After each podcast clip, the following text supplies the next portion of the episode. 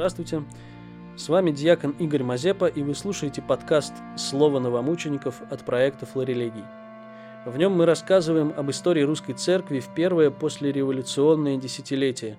Если точнее, то рассказываем не мы, а сами участники этих событий – святые и их гонители.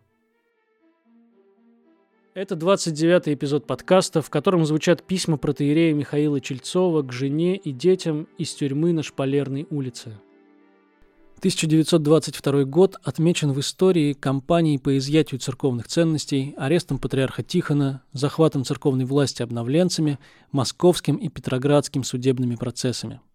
По версии следствия, митрополит Вениамин и патриарх Тихон были виновны в том, что организовали сопротивление изъятию церковных ценностей, приведшее к пролитию крови в Шуе, Петрограде и других местах. Трибунал постановил – Активную группу в лице Казанского, Новицкого, Ковшарова, Елачича, Чукова, Плотникова, Богоявленского, Огнева, Шейна расстрелять. 13 августа 1922 года были расстреляны митрополит Вениамин Казанский, архимандрит Сергий Шейн, профессор-юрист Юрий Новицкий и адвокат Иван Ковшаров. Расстрел был произведен тайно из опасения массовых возмущений в народе – верующим, пришедшим к воротам тюрьмы, сообщили об отправке приговоренных в Москву. Ничего не знали об участи расстрелянных и те, кому расстрел был заменен тюремным заключением. Одним из тех, кто пережил и суд, и приговор, и сорокодневное ожидание расстрела, и помилование, и тюрьму, был протеерей Михаил Чельцов. До ареста он был настоятелем Троицкого Измайловского собора, председателем епархиального совета и преподавателем высших богословских курсов – Именно его письма к жене мы читаем в настоящем выпуске. Они были написаны в декабре 22 года во втором исправдоме в Петрограде и посвящены описанию пережитого в тюрьме на Шпалерной во время сорокодневного ожидания исполнения смертного приговора в период с 5 июля по 14 августа 1922 года. В дальнейшем на основе этих писем протеерей Михаил составил свои «Воспоминания смертника о пережитом», известные ныне во всем мире. После нескольких лет заключения отец Михаил был освобожден, служил в Ленинграде настоятелем Малоколоменской церкви Воскресения Христова, впоследствии взорванной. В 1929 году он отслужил напутственный молебен перед нелегальным отъездом за границу одной из своих духовных чад. Это обстоятельство стало известно ОГПУ из рассказа самой эмигрантки, переданного агентом – в результате было арестовано порядка 40 ее знакомых в Ленинграде, в том числе и протеерей Михаил Чельцов. Так он вновь оказался в тюрьме на Шпалерной. На этот раз, в 1931 году, расстрельный приговор был приведен в исполнение. В 2005 году протеерей Михаил причислен к лику святых. Текст читает преподаватель Санкт-Петербургской духовной академии протеерей Иоанн Никитин –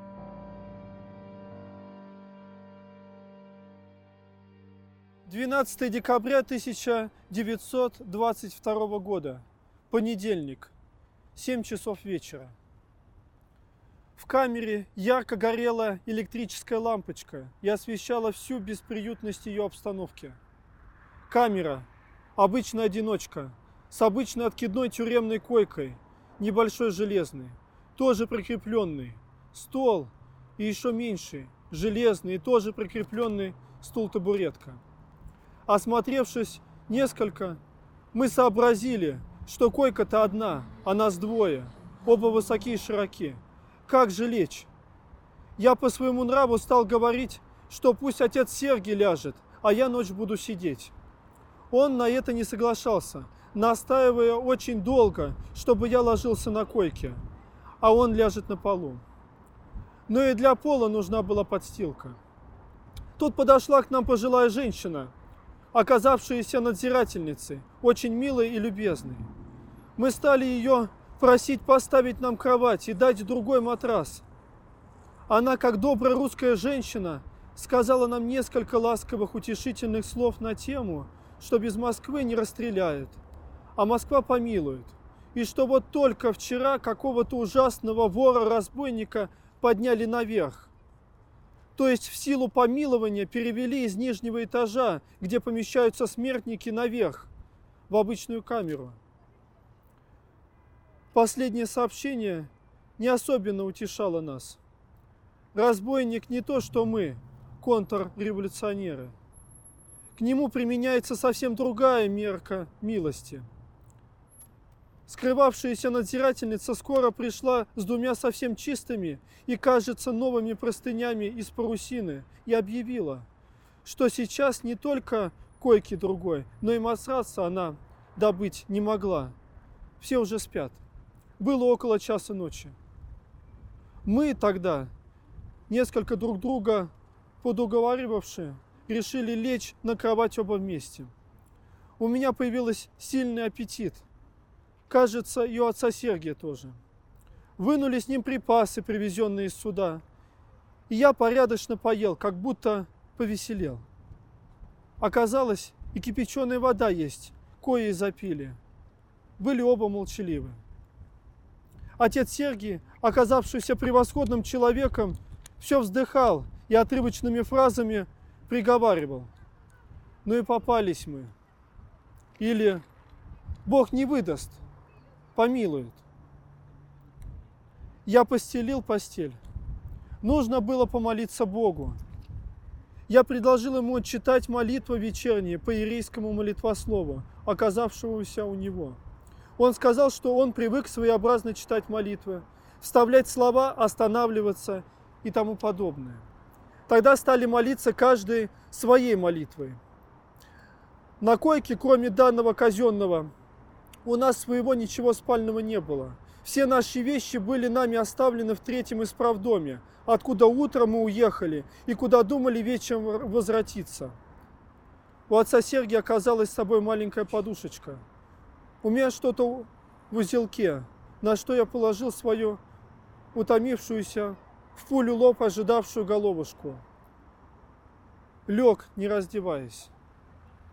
Яркое утро, 7 часов утра. Пробужденные, ожившие днем, невесело встречаем день. Каждый в одиночку молимся, пьем принесенный кипяток. Начинаю знакомиться со стеной литературной камеры. Печальная, тревожная, не дающая никаких надежд – в одном месте читаю. Имя, отчество и фамилия чисто русские народные, мною забыты. Осужден на расстрел 16 января 1922 года. Внизу под ним написано другой рукой. 18 января в 10 час вечера взят для расстрела. Цифры и текст запомнились превосходно. В другом месте с изменением чисел и фамилии такие же две пометки. Ну, подумалось, из сей камеры путь дороженька в могилу. Куда-то мы выйдем. Сменившая новая надзирательница-старушка несколько утешала, сказав, что хотя ни свиданий, ни прогулок не полагается, но передачи привозили допускаются в определенные дни. Порадовались. День начался добрым знаком. Сообщила, что сидящим уже девятый месяц смертникам-эстонцам разрешают и прогулки. Может, и вам разрешат. Похлопочите, прибавила она. Как невинным детям всему верилась и нам. Скоро принесли койку и матрас. Отец Сергий не допуская меня, стал ее устраивать. Плохо спалось на ней в предвидении неизвестного будущего. Я хотел было ее взять для себя, но он не допустил, сказав, что он монах, и ему не надлежит нежиться. Не были мы с ним знакомы прежде, и здесь наша речь не клеилась. Я положительно не принимаю, о чем мы с ним разговаривали. Каждый думал свою думу, невеселую. Только слышалось вздохи. Больше отца Сергия призывание Господа, и рука тянулась к крестному знамению. Скоро поутру отперли дверь, и явился кто-то с тетрадью в руке. Оказалось, это был приговор по нашему делу, отпечатанный на машинке, тот же самый, который потом в печатном виде был роздан, но уже в ДПЗ. Я было начал читать его, но так тяжело стало на душе, так грустно, что у меня потекли слезы. И я прямо перешел к последней странице, где перечислялись мы, смертники. Я посмотрел на порядок имен. Моя фамилия оказалась стоящей последней. Я быстро дал требовавшую мою подпись под приговором. За мной тоже сделал отец Сергий с моих слов. Отец Сергий оказался большим любителем церковного пения. Он все старался что-нибудь спеть. Я иногда пытался подпеть ему, но это не удавалось по моему неумению петь. Да и он мог петь только один. Тогда мы решили прочесть Акафисты Иисусу Сладчайшему. После этого я попросил отслужить панихиду. 6 июля по старому стилю память на 23 июня день мученицы Агриппины, когда бывала именинницей покойной мамаши. Акафис читал отец Сергий, я подпевал. Панихиду за священника служил я. Отец Сергий был за псаломщиком.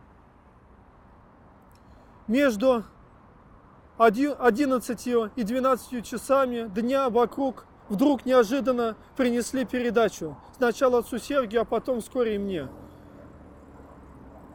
Каком бы положении человек ни находился, а телесное, по-видимому, преимуществует в нем. Передача сильно порадовала нас. Правда, здесь радостно проистекало не сколько от того, что принесли и будут приносить съедобное, сколько от того, что обо мне узнали, где я. И значит, хотя несколько успокоились там, что и впредь в эту мучительную тяжелые дни будем иметь взаимное осведомление.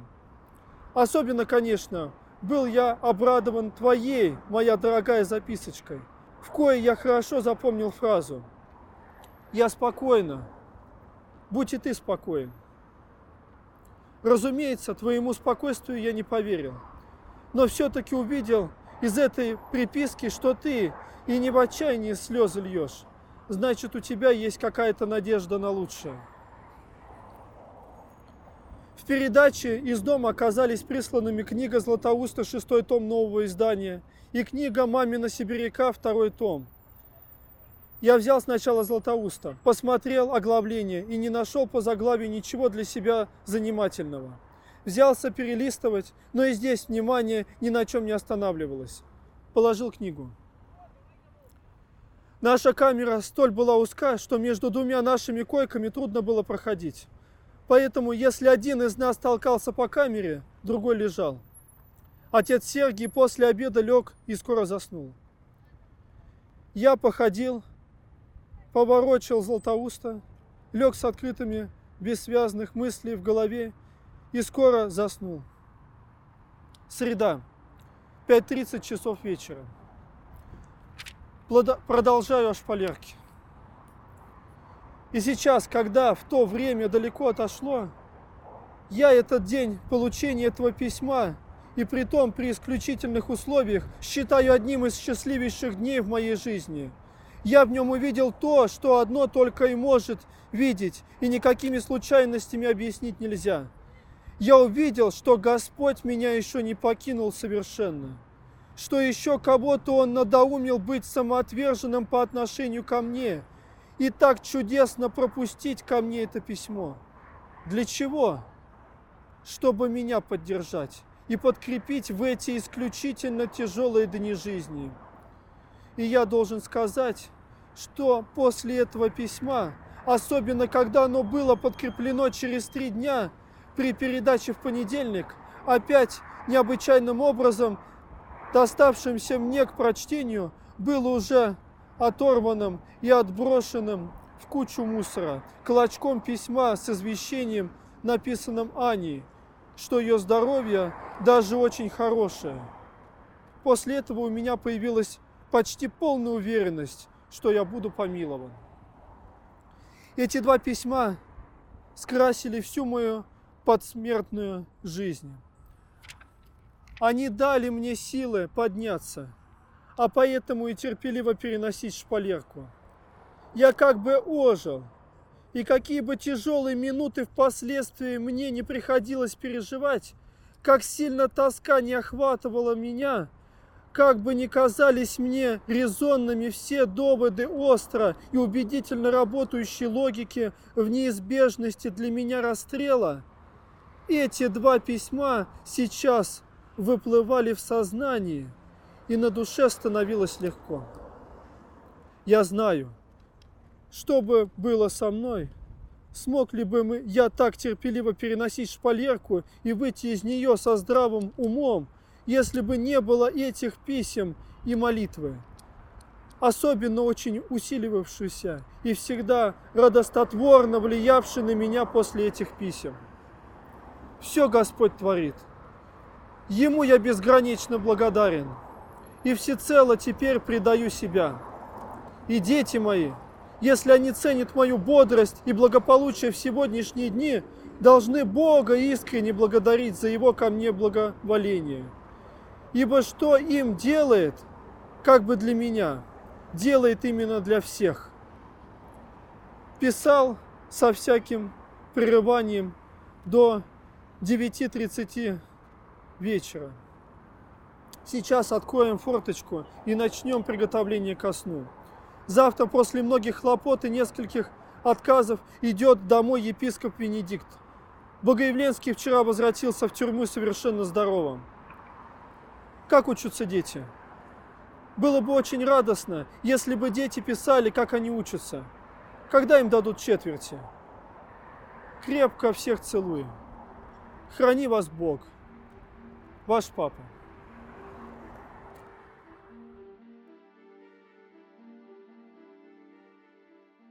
Вы слушали 29-й эпизод подкаста «Слово новомучеников». В следующий раз мы прочтем подробную инструкцию, при помощи которой центральные власти сообщают исполнителям на местах, как именно должен быть организован церковный раскол для разрушения церкви. Текст читает преподаватель Богословского факультета по СТГУ Иван Бакулин.